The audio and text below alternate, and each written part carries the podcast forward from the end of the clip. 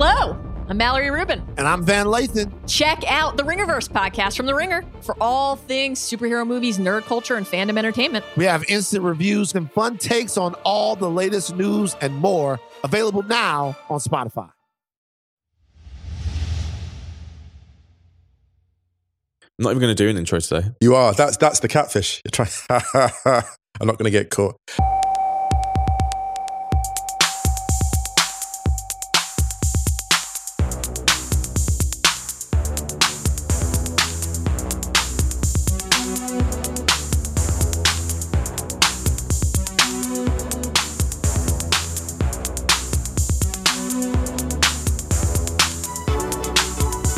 Hello and welcome back to the Stadio Podcast and Ringer FC. I'm Musa Kwonga. I'm Ryan Hun.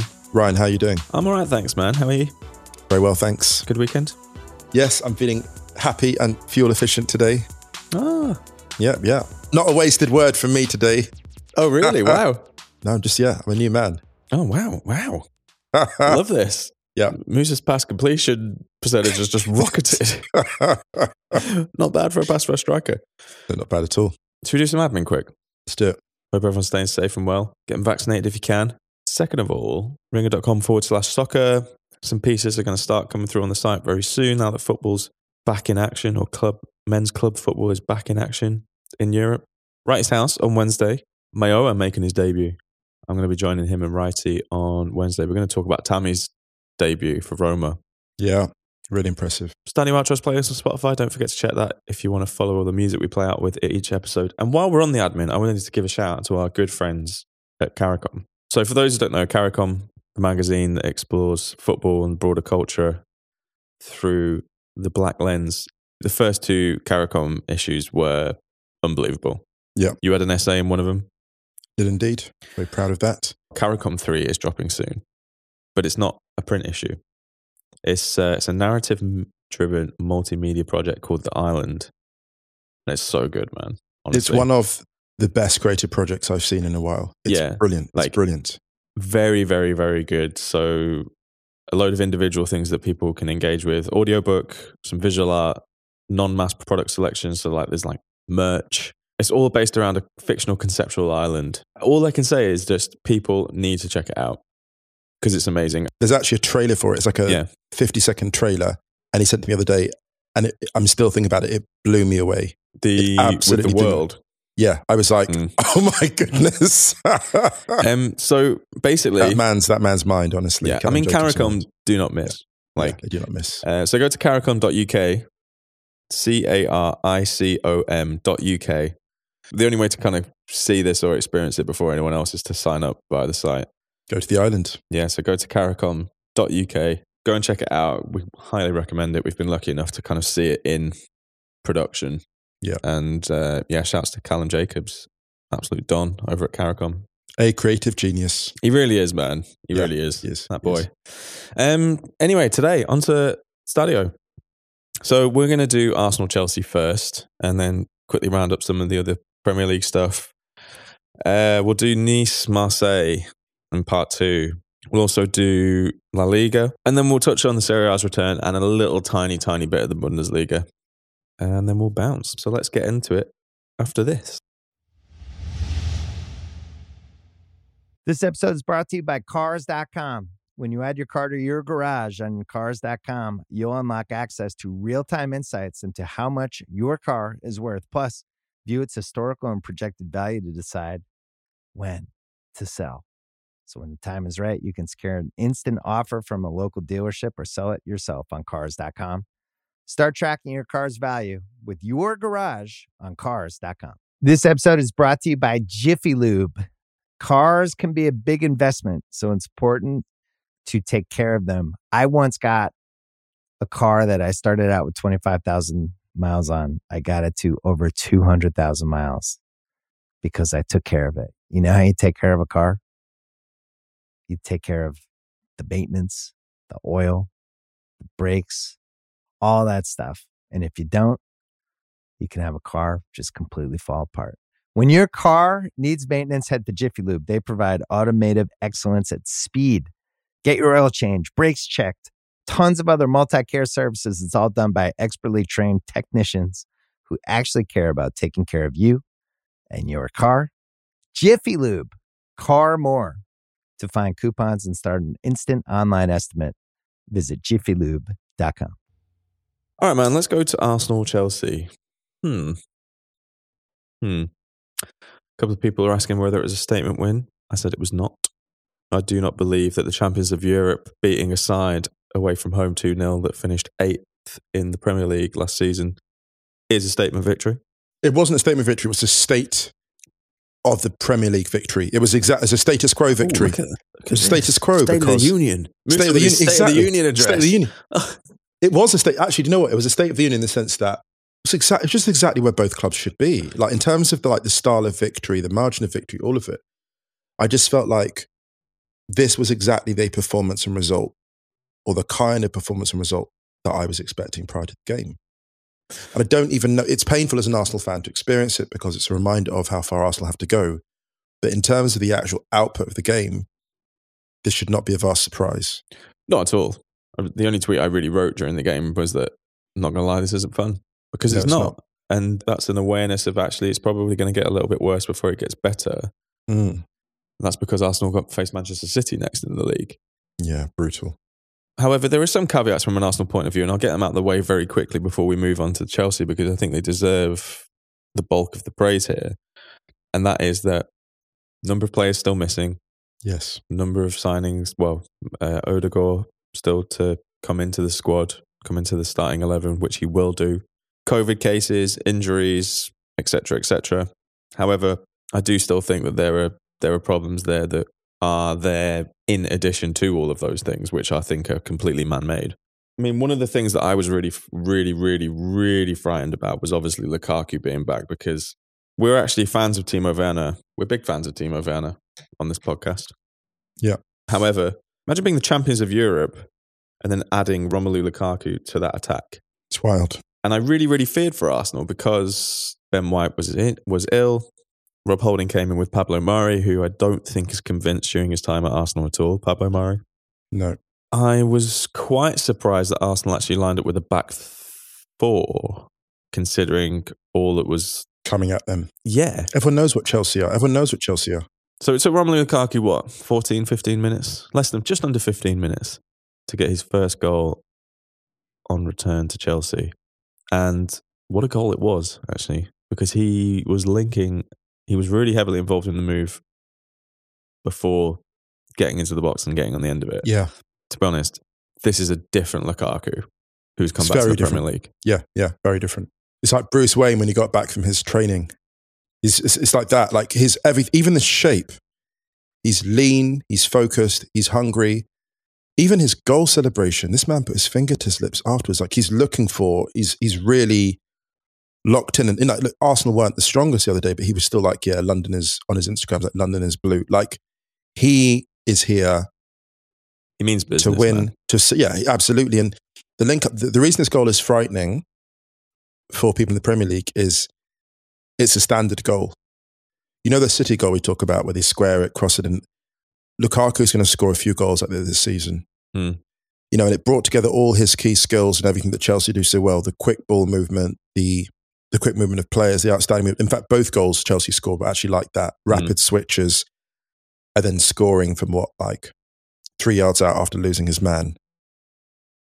All of this was a worrying goal. And I said this, a Lukaku tap-in was the most feared outcome prior to this game because it shows that Chelsea was stretched and pulled you apart. And they won the game 2-0. They were 2-0 up after 35 minutes and they kind of just put on their sweatpants after that. Done, yeah. Yeah, they knew, yeah.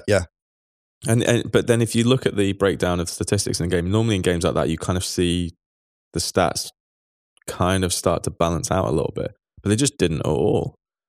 Chelsea had 65% possession, 2.9 expected goals to 0.34 from Arsenal, 22 shots to 6, 574 accurate passes to 266 from Arsenal. In every single aspect, they absolutely torched Arsenal. Yeah. The golf is just too big. Way too big. And it's painful for Arsenal because there's no reason why that shouldn't be Arsenal in that position, given their fan base, given their resources. There's absolutely no reason, given the base that Arsenal started from. So, you know, not to labour the point.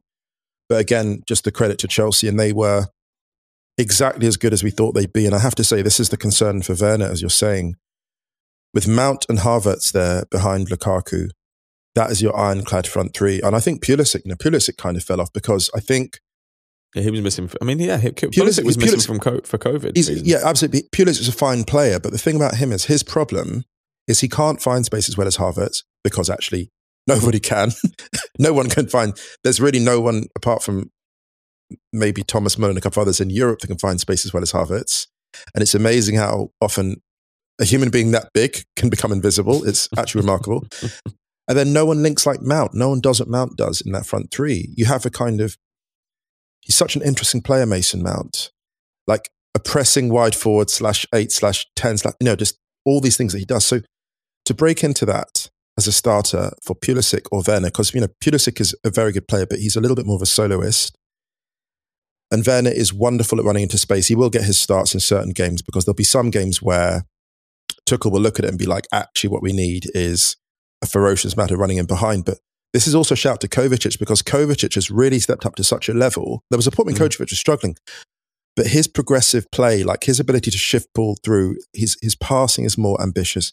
He's kind of had a Rudiger type experience, Kovacic, where he was relatively safe before Tuchel arrived. And I was slightly concerned for him because I felt like in a Tuchel team, do you have the dynamism to hold that spot alongside Jorginho? But it looks like absolute lockstep. And then you got Kante to come back. So it's really interesting. In terms of the hierarchy of midfield spots, I don't see where Werner and Pulisic all of a sudden, with the arrival of Lukaku, are now must be thinking, this is tight for us. And there's Ziyech still as well. Yeah, well, three Chelsea substitutes, N'Golo Kante, Hakim Ziyech, and Timo Werner. You compare that to Arsenal's Pierre-Emerick Aubameyang, who was coming back from COVID stuff, obviously. Nuno Tavares, who I actually think is a good signing for Arsenal. And following Balogun. Penny for Hudson-Odoi's thoughts. But these players will play. It's a very long season, as we've seen. Yeah. The squads will be used. Right. Hudson-Odoi, Ben Chilwell, Kurt Zuma's on the bench, Thiago Silva's on the bench, and Trevor Chalobah got dropped, remember? Very, very, very unlucky to lose his place because the two performances that he put in before that were excellent. Right. Ryan, I'm not laughing because I'm not laughing at his plight, but I'm just laughing because it's so absurd. Has a footballer ever made so few mistakes and done so little to be dropped or not start every game as Ben Chilwell? Ben Chilwell just locks down the entire... But this is Ben Chilwell's sign of the quality that they've got there. He's behind Luke Shaw at England level, and he's done nothing wrong, and he's behind Marcos Alonso. Chilwell's done nothing wrong. We haven't even mentioned Reece James, who assisted for the first goal and scored the second. It was a lovely, lovely goal as well. But Kai Havertz dug this beautiful little ball out on the left-hand side to get to kind of really open everything up. And the speed and the precision at which Chelsea exposed Arsenal from that point. Do you know what it reminded me of? Do you remember when Arsenal beat Man United 3-0 at the Emirates? And Ozil Ramsey went into infinity. Sanchez riot. And the first 20 minutes is some of the best football I've ever seen. Yeah. It was unreal. 6 years ago, I think it was 2016, I think. Yeah. Really wasn't that long ago. No. The way that Chelsea have done that under Tuchel already has been mind-blowing. Yeah. They continue to do it. It's like, Kai Havertz has got his back to... He's literally on the touchline, back to the play, really. He digs out a pass, and all of a sudden, Chelsea are away. Yeah. And Arsenal have the numbers there, but they end up with essentially a load of Chelsea players just queuing, for Lukaku's goal as well. Chelsea players just free. If you froze the game, at the moment when Reece James receives the ball, the entire right flank is almost barren apart from Chelsea players. They've dragged Arsenal all the way over so cleverly and then just switched and opened them up. So smart. Watching it made me feel like playing a game like Red Dead Redemption or something like that, when you can do this thing where you basically click a button and it's like you get I can't remember the actual name of what it's called. It's but it slows peripheral everything. Vision. Yeah, slows everything down so that you can basically shoot 3 or 4 baddies really quickly. Oh wow, okay, yeah. But you can still move the same. So it's right. It was like Arsenal had been clicked. And Chelsea were just kind of still going at normal speed because the fluidity at which the gap in terms of how fluid and how sharp and how crisp Chelsea played to Arsenal was just It wasn't a surprise, but it's still staggering. It was amazing. It was like watching, do you know when you push two magnets apart, so they repel each other, and there's a kind of like invisible gap, and you, no matter what you do, you can't push them together. There was a gap between Lukaku and Mari at certain points of that game where Mari was either too tight, far too tight, or not tight enough. And he never got, it was almost like the magnet was switching. So like Lukaku was like, okay, the magnet's on, you're tight to me now, you're too tight to me. And then like he switched it and it was like, you can't get any closer. And no matter how hard Mari tried at crucial points, he couldn't get close enough. And this is, you know, I don't want to criticize an individual player too much, because when a team struggles defensively, there are multiple failures, right? Mm-hmm. Like everyone is conceding a yard here, a yard there, and then the cumulative effect normally comes to the centre-back. The centre-back looks like they're having a worse game than they actually are. So Mari wasn't great, but there were multiple problems for Arsenal. And even if you look at that team, look at it. Lokonga, Pepe, Martinelli, you know, Pepe's been there a while, but Pepe, you know, Pepe's challenges have been well documented. But they're all, you know, this is a young team. It's a team that hasn't gelled. It's a collection of players who either at this point are not going to achieve their full potential. I think Pepe's in that, unfortunately. Pepe's a very talented player, but also I don't think it's going to happen. I don't think we're going to see that leap. And this, I say this for Anthony Martial. It's not me just being partisan. I feel this about Anthony Martial as well. I think there comes a certain point when you're like, at this club, Pepe maybe could go somewhere else and be what he could be. There are players who their peak is not going to come at the club they're at. And elsewhere in that side, the Arsenal side, if you look at it player for player, I don't like to do this too much, but if you look at it player for player, there's just a shortfall in terms of Chelsea just have better players, you know? Yeah. And that's not, there's no shame on Arsenal in that.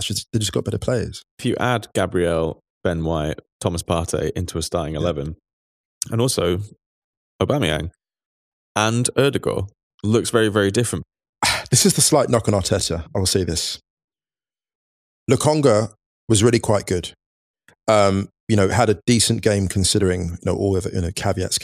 Saka and Smith-Rowe in patches did some pretty good things. You know, and Arsenal were quite good at winning, weirdly enough. There's like the second ball, especially early on, they were good at winning from knockdowns or 1-2s, like really fast. If you hammered the ball, and the only way you can really get the ball with Chelsea is to work the ball into their defence and work it out again.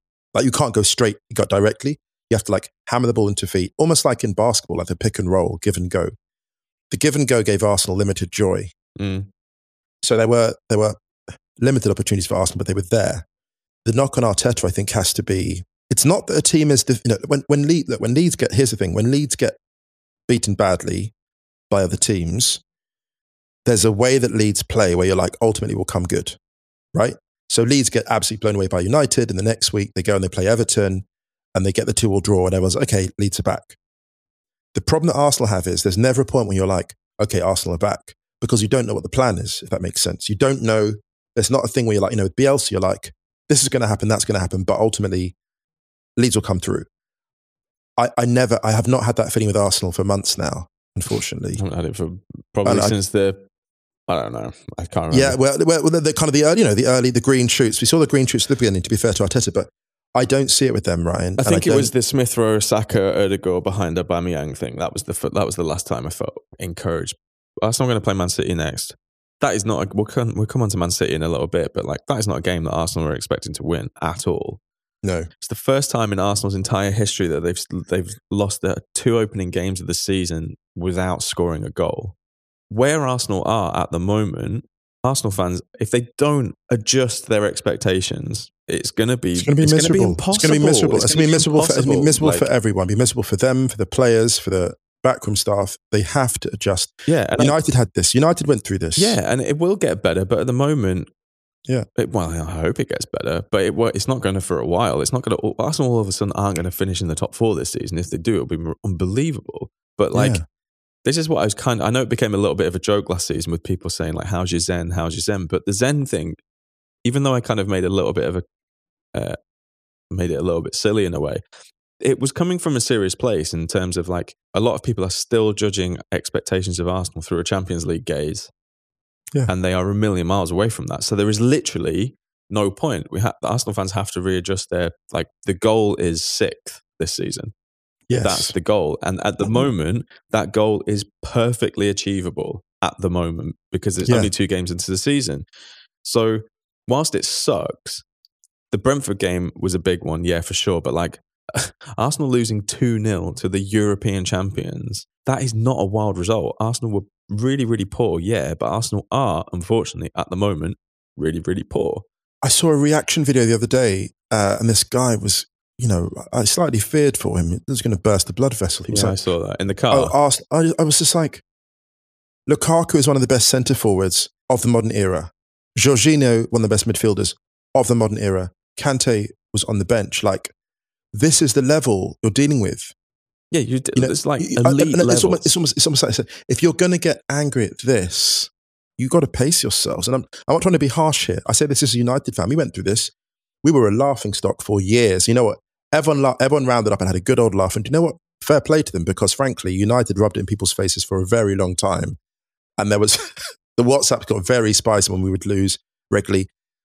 And I hate to say it, but it is what it is. You just got to take the dry oatmeal. The thing is, though, also, people are going to get very, very bored of taking the piss out of Arsenal because it's going to happen a lot this season. I mean, I will say as a United fan, people did not get bored. Different thing, though. They don't get bored. One key thing, though, which was a little bit like Arsenal had their excuse. Penalty on Saka? Oh, my God. How is that not a penalty? I don't get it. Clear. It's a penalty. Yeah, it's a penalty. Now I know that they've changed the kind of the directive this season in terms of like not all contact is a penalty and kind of assessing how much contact. Yeah. And I think that's fair. I think it's going to piss a few people off this season. There's going to be some contentious calls, but this was totally different. It was so clear that I actually laughed. To me, it was so clear a penalty. It's almost like if you had to present an example of how someone wins a penalty when running at speed into the box, I'd expect them to show me a video of that penalty. Like that's the definition of a penalty.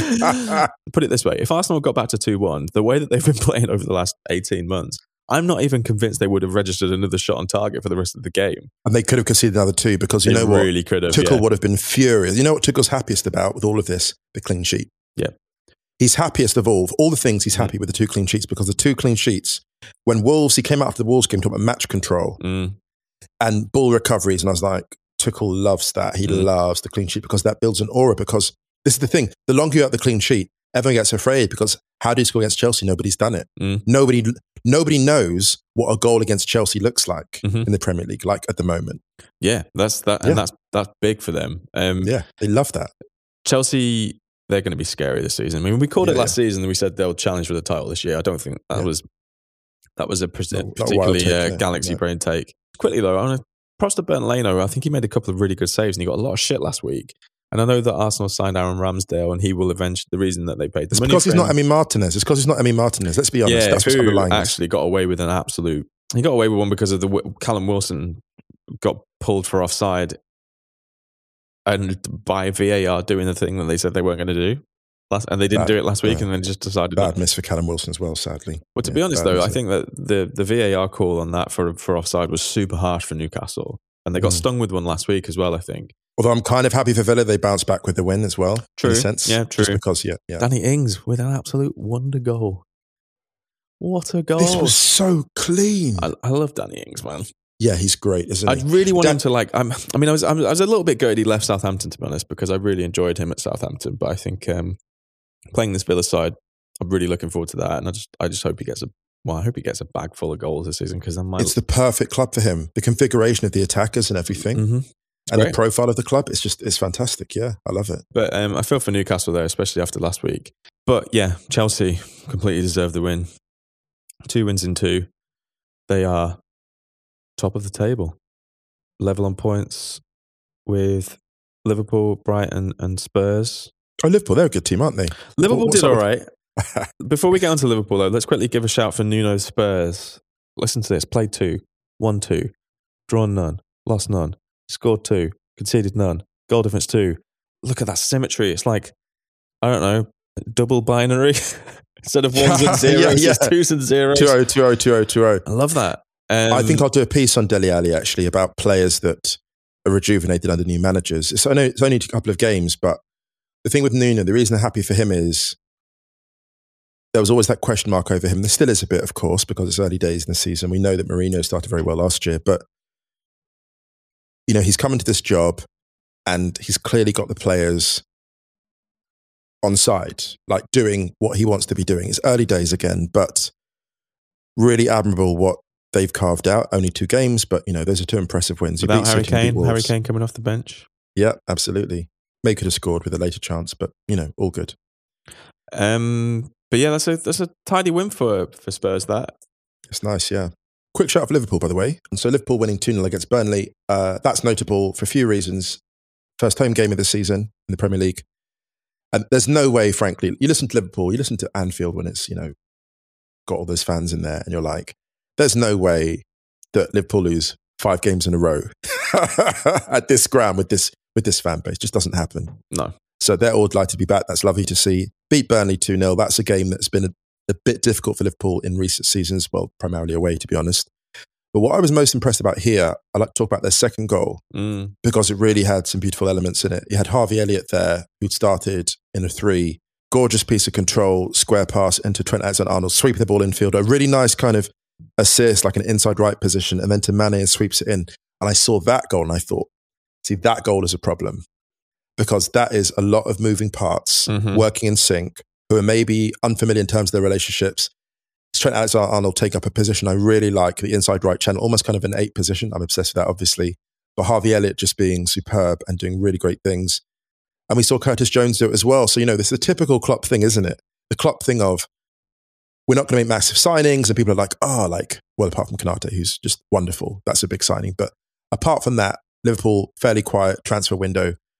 And you're like, Liverpool are quiet. And then you forget they're not quiet because what Klopp does, of course, is just improve players by 20%. Like, he always improves one player by 20% every summer. Biggest departure from Liverpool this season was Klopp's glasses. Yes. And Shaqiri. He's gone to Lyon. Looking forward to Shaqiri actually playing regularly. That's a nice move for him. And the thing about Klopp, that statement he made about homophobic chanting, one thing I love about him is his authority. And I thought about this morning for no particular reason, just his legacy at Liverpool. It's not about trophies. It's about so much more. It's about, yes, being a sort of a statesman-like figure, but also just, and this is something that Poch has as well, the ability to look around your dressing room, your academy, your youth team, your reserve team, whatever, and look and be like, I can use that. I can work with that. I can work with that. Like, there was a point of last season where it was like, I said to you, Curtis Jones just has to play every game, doesn't he, at this point? There was a stretch of games where obviously, like, you know, fatigue can kick in, but Curtis Jones' ability to progress the ball was thrilling and to retain it in high up the field. And Harvey Elliott's got that as well. You've got these 2 absolutely brilliant, like, players who are forcing themselves into the conversation despite Liverpool's midfield being absolutely stacked. Tidy starts to the season for Liverpool. Love it. Quick shout for Manchester City, who were absolutely brilliant against Norwich. Yeah. A result you would expect, though. And I think Norwich might be on the end of a few of these this season. And I think Pep has remembered that away game at Carrow Road where Norwich beat them. Which, he was seething, yeah, exactly. Which, like, I think Pep still loses sleep over that game. Jack Grealish's first goal for Manchester City, he knew nothing about it, but it went in. They've got Arsenal next in the league. I think they'll probably beat Arsenal. And I think they'll go into the international break on a positive. Very much looking forward to the Leicester game, I have to say, and seeing how they deal with Rodri this time. And then they host Southampton. Then they've got Chelsea and Liverpool back to back, both away. But really, really impressive from City.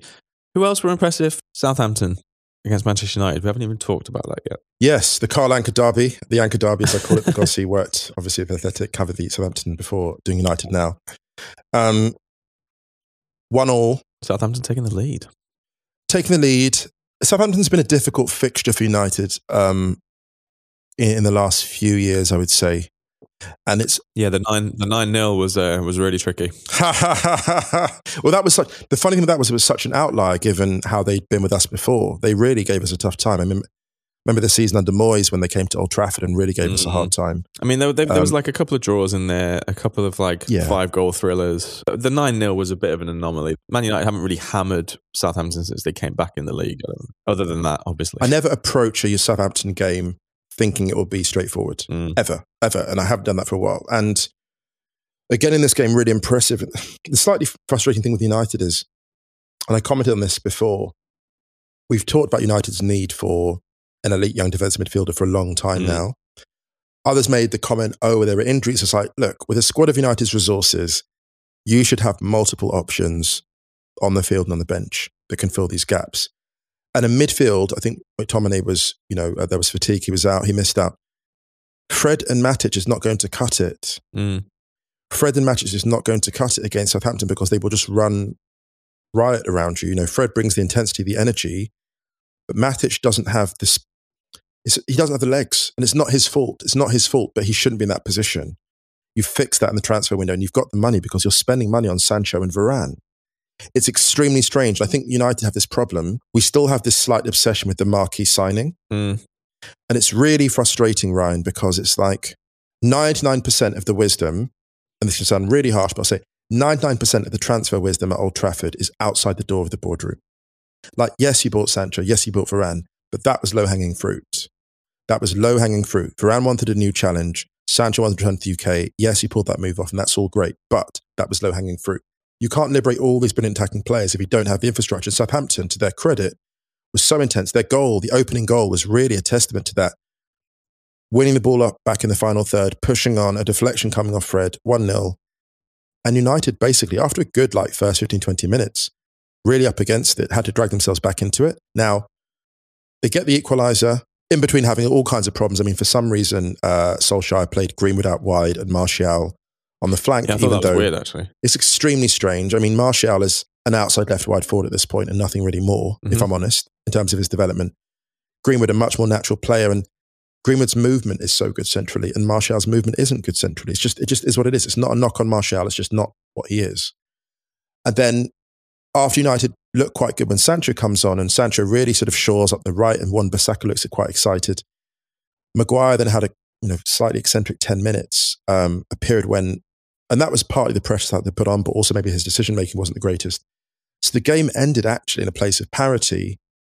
And the frustration for United was that, and this is what I said last week, United blew Leeds away because that's a good matchup for United, right? That's a good matchup. That's why United can beat them like 5-6 goals and then go and revert to type the next week. And in many ways, this was the test this week and United failed it because this is the test that basically says, yes, we know you can beat Leeds like that, but can you kick on and put in some match control? And a team that is going for the title puts in a Chelsea-style performance at Southampton. Southampton will take points off teams this season, especially now they've got a new manager in Ralph Shelby. Yeah, the outfit, yeah. Point for Southampton by the order of the Peaky Blinders. It gave me so much joy to see him turn up with that little waistcoat on. I was like, oh, this is really adorable. And the grandad chair as well, lovely. All right, quickly, Leeds 2, Everton 2. It was a good game, this. Yeah. It was definitely a penalty on Dominic Calvert-Lewin, who converted. Damari Gray scored a really good goal as well. Lovely finish, and then Rafinha with the goal of the game. It was unbelievable.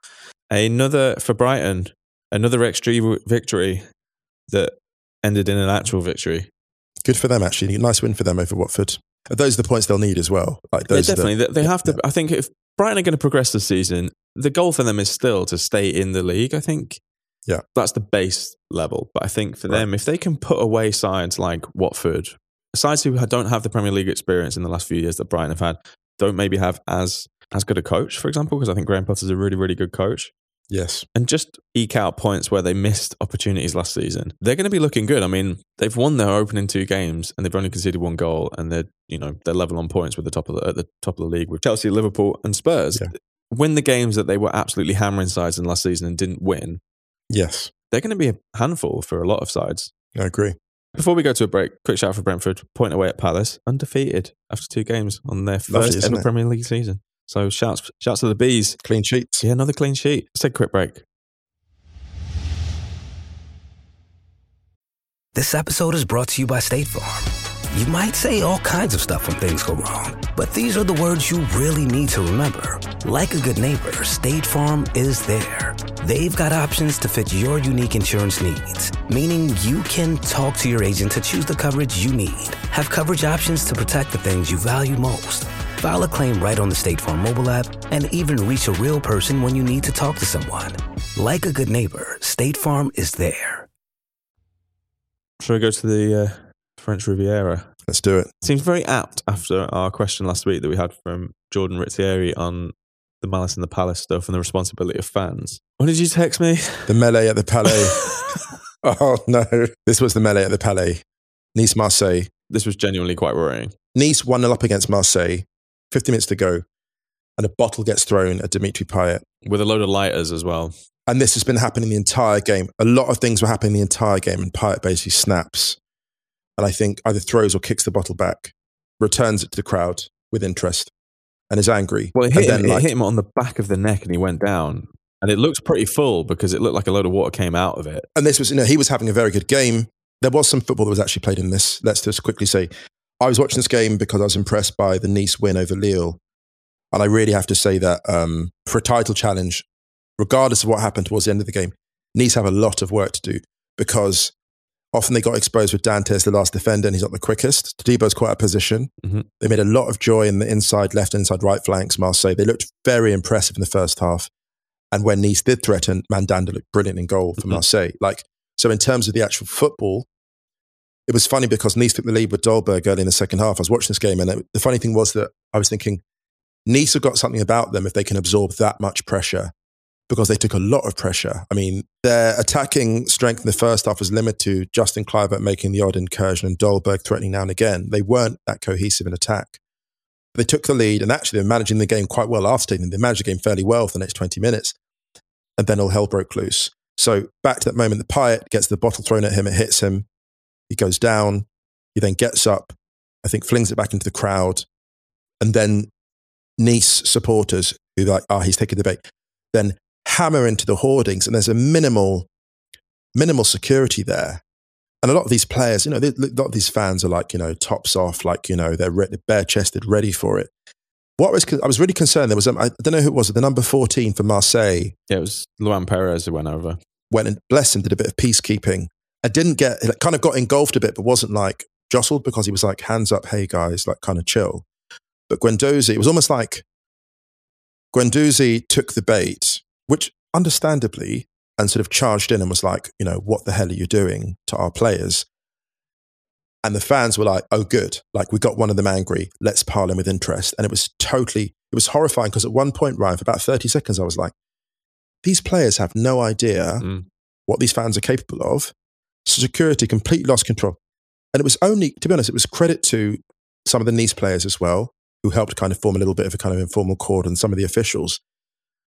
But you shouldn't have to rely on players and some of the kind of like, you know, non-playing staff to bring order to chaos. Well, and not some of the non-playing staff really didn't bring order to chaos. Well, one of the Marseille guys who ran over and just absolutely lamped a Nice ultra and then did a backwards jog and bounced. Like nothing had happened, right? But the majority of people were trying to kind of bring order to it. And it was like almost, this is a horrifying mess. And then, you know, Sampaoli was rightly frustrated. A lot of people commented on his anger, but I'm like, I kind of get it because this has been going on for the entire game. So he then goes off and the Nice players try to restart the game because I think the regulation is basically like, if you don't come out and play, you lose the game. Mm-hmm. Nice get the game 3-0. But I was listening to the commentary in DAZN, and it was like, they're already in the bus. Sampaoli's walked out with his like, you know, his luggage. And he's like, no, get in the bus. You're not going back out into that. And I completely understand that, to be honest, from Marseille's perspective. Well, I mean, they had that thing a couple of weeks ago against Montpellier as well. The Montpellier-Marseille game was stopped because a load of stuff was being thrown from the Montpellier ultras. But I think the problem here was that actually what should have been a sign of like solidarity, if you like, between players, because no one wants this shit to happen. And the thing was, it got really, really dangerous extremely quickly. Yes. The fact that it then started kind of becoming a real scuffle between the players, I thought was like, that's horrific. That was gnarly because it wasn't a play. It wasn't like, you know, like the Malice in the Palace thing where it started with the players and then it went into the crowd. Like this was a player and a fan. Like, should Payet have launched a bottle back into the crowd? No. But this is what we said last week. Fans throwing bottles and lighters at people. Don't do it. It's really, really dangerous. And you look up at that crowd and you see those fans charging towards you with minimal security holding them back. And like the owner, here's the thing, the owner of Nice, James Ratcliffe, is one of the richest men on the planet, right? If anyone can afford really good security, it's James Ratcliffe, right? Like that is a shocking, no, it's not shocking. Shocking is the wrong word. It's appalling, it's an unacceptable lack of security. It's absolutely unacceptable that players weren't safe in that environment. And the fact that players, you know, apparently, well, the fact that it seems like altercations happened off the field, that would explain why Marseille didn't want to come out and complete that game. Because they could have done with a point in that match. But the fact they weren't coming out it shows that relationships have broken down to a point, you know, it can't be repaired in the short term. So yeah, that's really grim, really grim. But this is the thing that was really worrying, was just that how quickly it just snapped, and it could have got like extremely bad. If a player had fallen over, had been caught in the crush or anything, or just like the wrong punch swings at the wrong time, like it's so really dangerous. Yeah, so dangerous. Nice were awarded the win after the game restarted, and the ref blew up for full time on 75 minutes. That was according to league rules.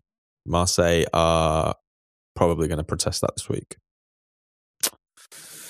So pretty ugly scenes in Liga this season, and the beneficiaries of that really have been PSG, because all of their potential challenges are really, really stuttering all over the place. And PSG beat Brest 4-2 on Friday. They've obviously got the big boys to start coming back into the squad and make their debuts. Lyon drawing with Clermont Foot 3-3. Peter Bosz is not having a good start. Teams dropping points they shouldn't be dropping. This is it. Like, PSG are getting a massive helping hand already this season, and they're not even anywhere near full strength yet. Bundesliga main story probably of the weekend was Jesse Marsch's first league win as RB Leipzig boss, and arguably Freiburg beating Dortmund 2-1. But Freiburg are a good football team. They've been trouble there before. Yeah, they are. Christian Streich is a very, very good football coach, and Marco Rosa was actually really, really bigging him up before the game.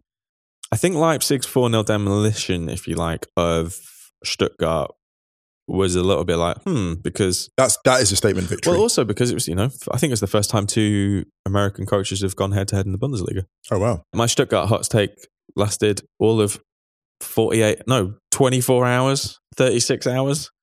Whereas my Nice hot take's pretty good. 2 clean sheets. Two clean sheets. It was actually Musa paying 7 the goals. Ultras. Musa was just like, I'll cut you in on my striking out royalties. Yeah. Shout out to Szoboszlai, who looked superb for Leipzig. Bayern got out of trouble late. Jamal Musiala came on for... When did they not? Yeah, Leroy Sané at half-time. Leroy Sané didn't have a great game at all, and was booed, actually, and whistled by the fans, which I thought was a shame. It's going to be this is a really pivotal season for his career, I think. And we'll obviously touch on that a lot more throughout the season. But Leroy Sané didn't have a good game as a sentence I've been hearing too often the last few months. Yeah, it really has. Yeah. He can't find his place, can he? No. Serge Gnabry got the winner, assisted by Joshua Kimmich. As the Germans say, a doppelpack for Serge after Robert Lewandowski, who else got the first. But Köln were good, man. Stefan Baumgart, his Köln side, they're looking all right. Take heart from that. They won the first game, obviously, but no one really expects to beat Bayern in Bayern unless you're like, I don't know, Holstein Kiel, maybe. Or, I don't know. Yes. Or Augsburg. Yeah. Wolfsburg are top. But that's no surprise. That's what they do. That's what they do, though. It's really funny, I thought, after all of the like concern about Mark van Bommel, 2 out of 2 in the first game. What's more peak Wolfsburg than the Bemby topper? One thing, a quick shout for Lukas Mecha, who, bit of a name drop, but I went to a Wolfsburg event actually a couple of years ago, and he was there and really worried about getting his place. Aww. And he's done it. Yeah, he was just really concerned about, like, between Man City and Wolfsburg, and it's really nice to see a player, and Kevin Mbappe was in a similar situation as well, seeing players who aren't certain if their career is going to kick on. So I'm really happy for him. He won the Under-21s Germany in the summer, and now he got the winner against Hertha. Although Wolfsburg do quite well at Hertha. So, speaking of Hertha, Atletico Madrid have reached an agreement in principle with Hertha BSC for the transfer of Mateus Cunha. I really like that. I think that could be a handy signing for them. Although, how many strikers do they want, man? Maybe it's kind of trying to do what Thomas Lemar is meant to do. Turn that creativity and that, like, filling the half spaces. Well, do you want to go to La Liga really, really quickly? And before we touch on the best game in La Liga this weekend, Atleti scraped a 1-0 win against Elche. Correa with the goal. Lovely finish, actually. Although he made it like really, really complicated for something that should have just been banged in the back of the net after he'd gone round the keeper. He chopped it back in, didn't it? It was like a Cruyff and got it back onto the outside of his right foot. The really nice moment about that was that they got presented the trophy, and it was the first time fans had been able to properly see them with the trophy. Lovely game from Rodrigo De Paul as well. He's slotted in very, very nicely. But he's the most Atleti player that hadn't played for Atleti until that point. In fact, that's the question I've got now for listeners. Now that Rodrigo De Paul has gone to Atleti, who is the most Atleti player? Isn't it still Vardy? Yes, is it still Vardy? I feel like Vardy's been overtaken by someone. I actually think it might be. Who's that? Lukaku. Oh my God. Lukaku at Atleti. Oh, that's a dream. Be still my beating heart. Anyway, carry on. That would have been so good. But yeah, Atleti 2-2 to start the season. They were already out on their own in front. We're recording this ahead of Sevilla Getafe. So Sevilla could go top or level on points with Atleti at the top of La Liga. But we need to talk about Levante, because Levante had a massive say in the direction of the title race last season, taking a number of points off the top three. They're already at it this season. Levante 3, Real Madrid 3. This game was absolutely... La Liga is back. You know what? A lot of people were hating. La Liga is back. This game gave us all the vitamins. Gareth Bale opened the scoring after a Karim Benzema assist. Poor Gareth Bale, man. He doesn't even get the props when he scores. Everyone ran over to Benzema. It was Alaba that opened that up, though. It was Alaba that did the work. That pass, Alaba has slotted right into that team. Well, yeah, but Real Madrid looked a mess at the back. But when do they not? Well, actually, that's not true. It's not true. That's not... For the last year and a half, there's always been something a bit makeshift about them. End of last year, in defence in particular, they looked really good. Militao looked brilliant, actually. But then again, maybe that's also Levante doing that to you. Levante apply a lot of pressure. And I've been looking at this. So I was like, wait, they do this a lot. They did it to Atleti last year, beat them in key games. And I thought, how long have we been doing this for? And actually, ever since Paco Lopez arrived, so they beat, when Paco Lopez took charge, it was in 2018, they beat Barca in one of the last two games to stop them going unbeaten the entire season. And it started there. And then I went back and looked over their results under Paco Lopez. Ryan, they very rarely get beaten. If they get beaten, they very rarely get beaten by more than 2 goals. It's really interesting. If they get beaten badly, it's either by a local rival like a Valencia, where it's an emotional game, or it's a team that does what they do a bit better. Not a bit better, but like a team that basically looks at Levante's high intensity and just basically matches it brutalities. It's a Getafe. But fundamentally, they don't really get drilled. They've only been like, under him, they've only broken negative goal difference in double figures once, like minus 11 last year. Apart from that, it's always like minus 6, minus 7. So basically, Levante are a team.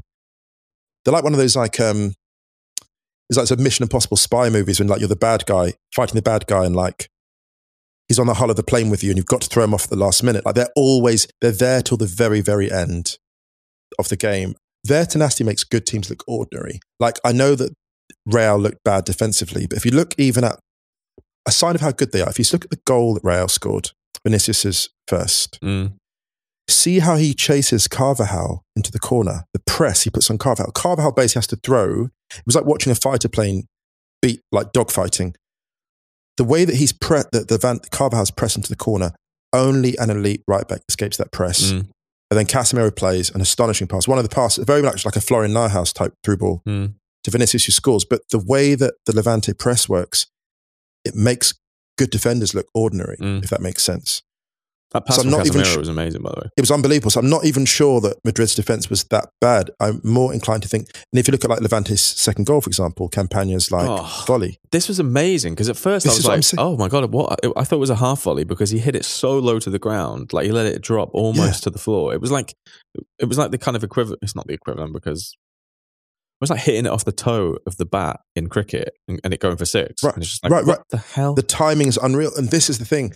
Levante make you look bad because they're extremely efficient in decisive areas of the field. They make you look bad. Like, they apply so much pressure. Like, even when, they went 2-1 up, obviously, on Real. Real had to fight back.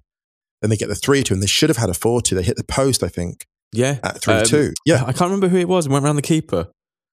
Oh, Cantero, I think it was. I think it was Cantero at 3-2. Like they're brilliant. And also got players like the thing about Levante that's so impressive is they've got players like Morales, who has been there for so many games. You've got this huge institutional memory at the club. So you've got players who've been there either from the youth system or been there for a while because they can't pay a huge amount. They came, I think, 14th in the league last year. So they can't pay a huge amount of money to the players. So they rely more on, a bit like Eibar, they rely on team spirit. They rely on the love for the community. They're overshadowed by Valencia, obviously, as a bigger club in the region. So they rely a lot more on like buying into it. And they're a bit like that kind of, I said this before, but they're like that Sunday league team that you turn up and they've been playing together for like 6-7 years.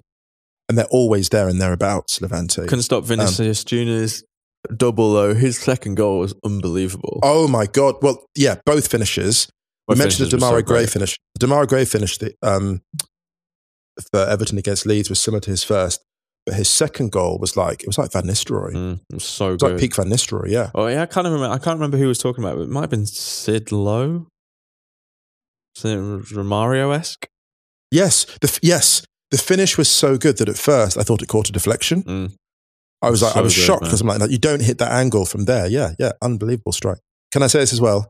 Really happy for Vinicius very quickly because he had issues with Benzema last year. Oh, yeah. And I saw Benzema running over, like, and I was like, Oh, that's what did. Not so, yeah, not so unhappy now. Interesting. There's a story arc for you. Yeah. Then the real magic happened. Aitor got sent off, straight red for handling outside the box. Can I say from Vinicius? This maybe it's my favourite red card of the season. I think, yeah, it might be one of my favourite red cards ever. I think it's, I loved it so much. The reaction. It was just like high eyebrows. Like, what are you going to do? Like, what are you going to do? Well. Ruben Vezo went in goal. Outfield player in goal, Klaxon. And love it. Love to Real see Madrid it. Didn't really have an opportunity after that. They had one wild shot. It was quite late though, wasn't it? It was late. They had 6 full minutes. If in a different team, I'd been like, yeah, they had loads of time, but that team just. We noticed they have a thing about them. I laugh. I tweeted, I think, they're the most disrespectful team in La Liga in the best possible way. And I love them for it. Like they're just not afraid of you. They want all the smoke. They'll go at you. And they're not dirty. Like that's the thing. They're not like, they just play high intensity football and they play on the front foot. And they play some great stuff too. Yeah. Very, very quickly, Athletic Club drawing 1-1 with Barcelona at San Mamés. Íñigo Martínez opened the scoring for Athletic. They were brilliant in the first half, Athletic. I called it a 0-0 thrashing and I think it was. I mean, the first half, they were absolutely superb. Good day for Depay. Bad day for Eric Garcia. Eric Garcia had a torrid game. Angry goal for Depay as well. It was an angry goal. It was very angry. Yeah. He's to see it. Slide in rather nicely at Barca. I think he looks like he wants to be the main guy. He doesn't look fazed by it at all. I'm actually really happy for him. I hope it works out there. Yeah, very much. We need to go to Serie A before we wrap. Opening weekend of Serie A. Inter hammering Genoa 4-0. Çalhanoğlu switching to the blue side of Milan, making his debut. Assisted the first, scored the second. In 13 minutes, both of them. And played really, really, really well. Really well. Goal for Arturo Vidal. And obviously Edin Dzeko right at the end, scoring on his debut. Really good start for Simone. It's like Wesley Sneijder vibes. Like in terms of how he found his spot in the side, he slotted so naturally into team. Dzeko was just a great, great hire. It's a very smart signing, actually, considering extremely the financial restraints that they've got. They did great business. Despite losing a couple of really, really key players in Lukaku and Hakimi, and also with Christian Eriksen not being available at the moment. But that midfield three of like Barella, Brozovic and Çalhanoğlu with then Arturo Vidal to come into that sometimes. That's Sensi playing off Dzeko. That is an absolute... And Sensi's back. That's a gnarly midfield. Sensi, who I love. Stefano Sensi was really good. It's going to be interesting to see whether the Conte factor or like the Conte not being there factor is... that could be the difference, but they looked pretty good against Genoa. They will face sterner tests than Genoa this season for sure. Yeah. But that is a really, really good opening day for Inter. Quick shout out for Genoa. Goran Pandev extended his contract by another year. That's lovely. Just keep playing, Goran. That's right. Keep playing, please. Atalanta beat Torino 2-1 in Turin. Lazio 3-1 against Empoli. Sass beat Hellas Verona 3-2. Juve drawing 2-2 in Udinese. The thing that I found really interesting about this game actually was when Juve opened the scoring, Paulo Dybala opened the scoring, I think, for Juve. It seemed like the whole stadium cheered. Super weird in Udine. Were they just happy to have people back there? Or yeah. Dybala opening the scoring and then assisted for Juan Cuadrado. Yeah, Juve going 2-0 up within 25 minutes.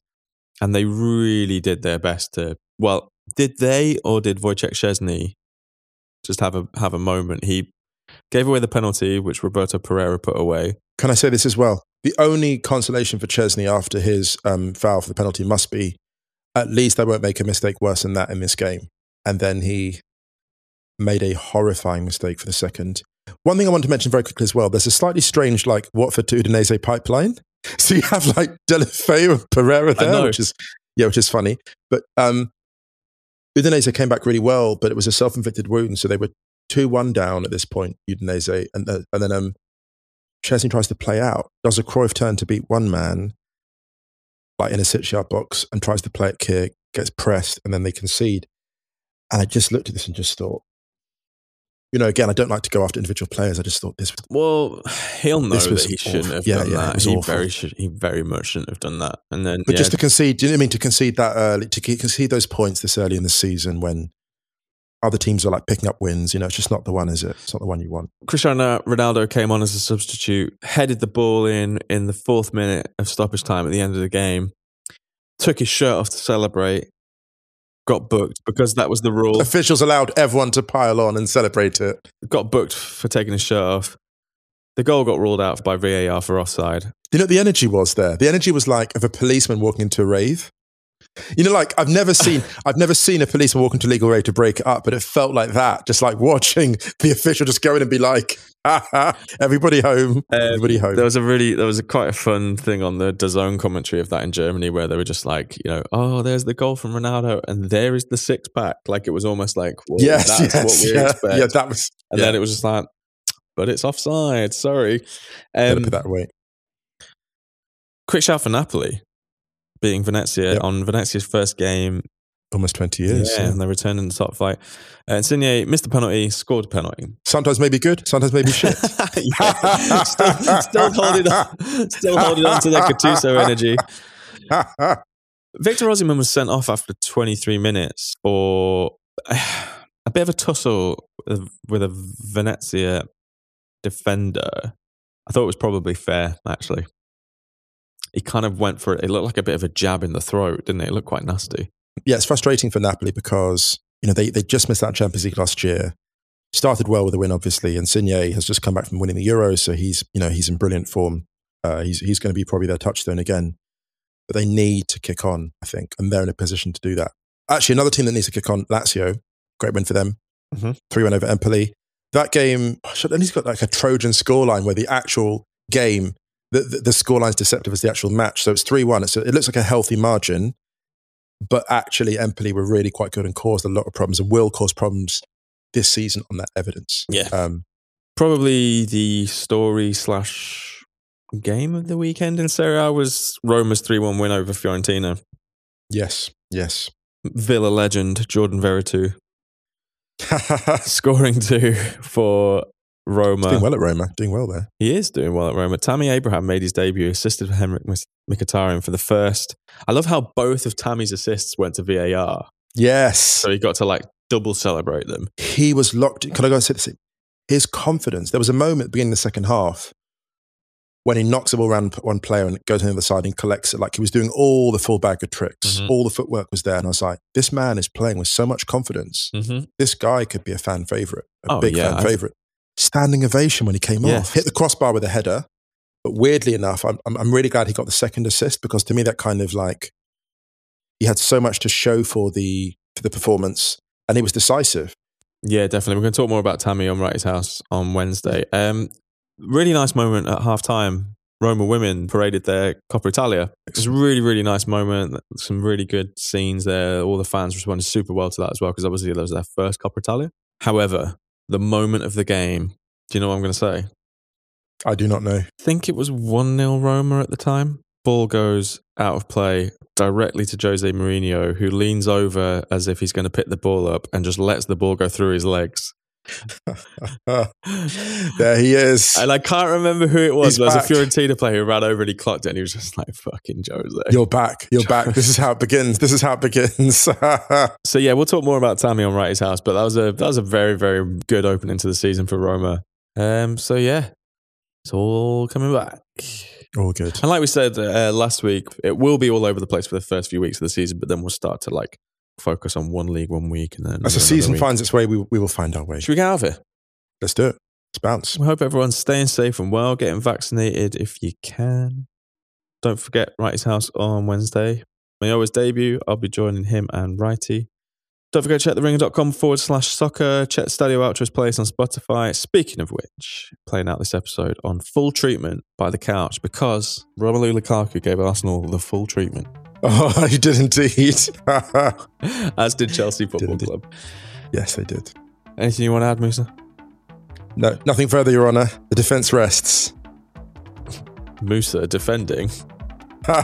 Something no one has ever seen. Never will. Much love, everyone. We'll be back on Thursday. See you then.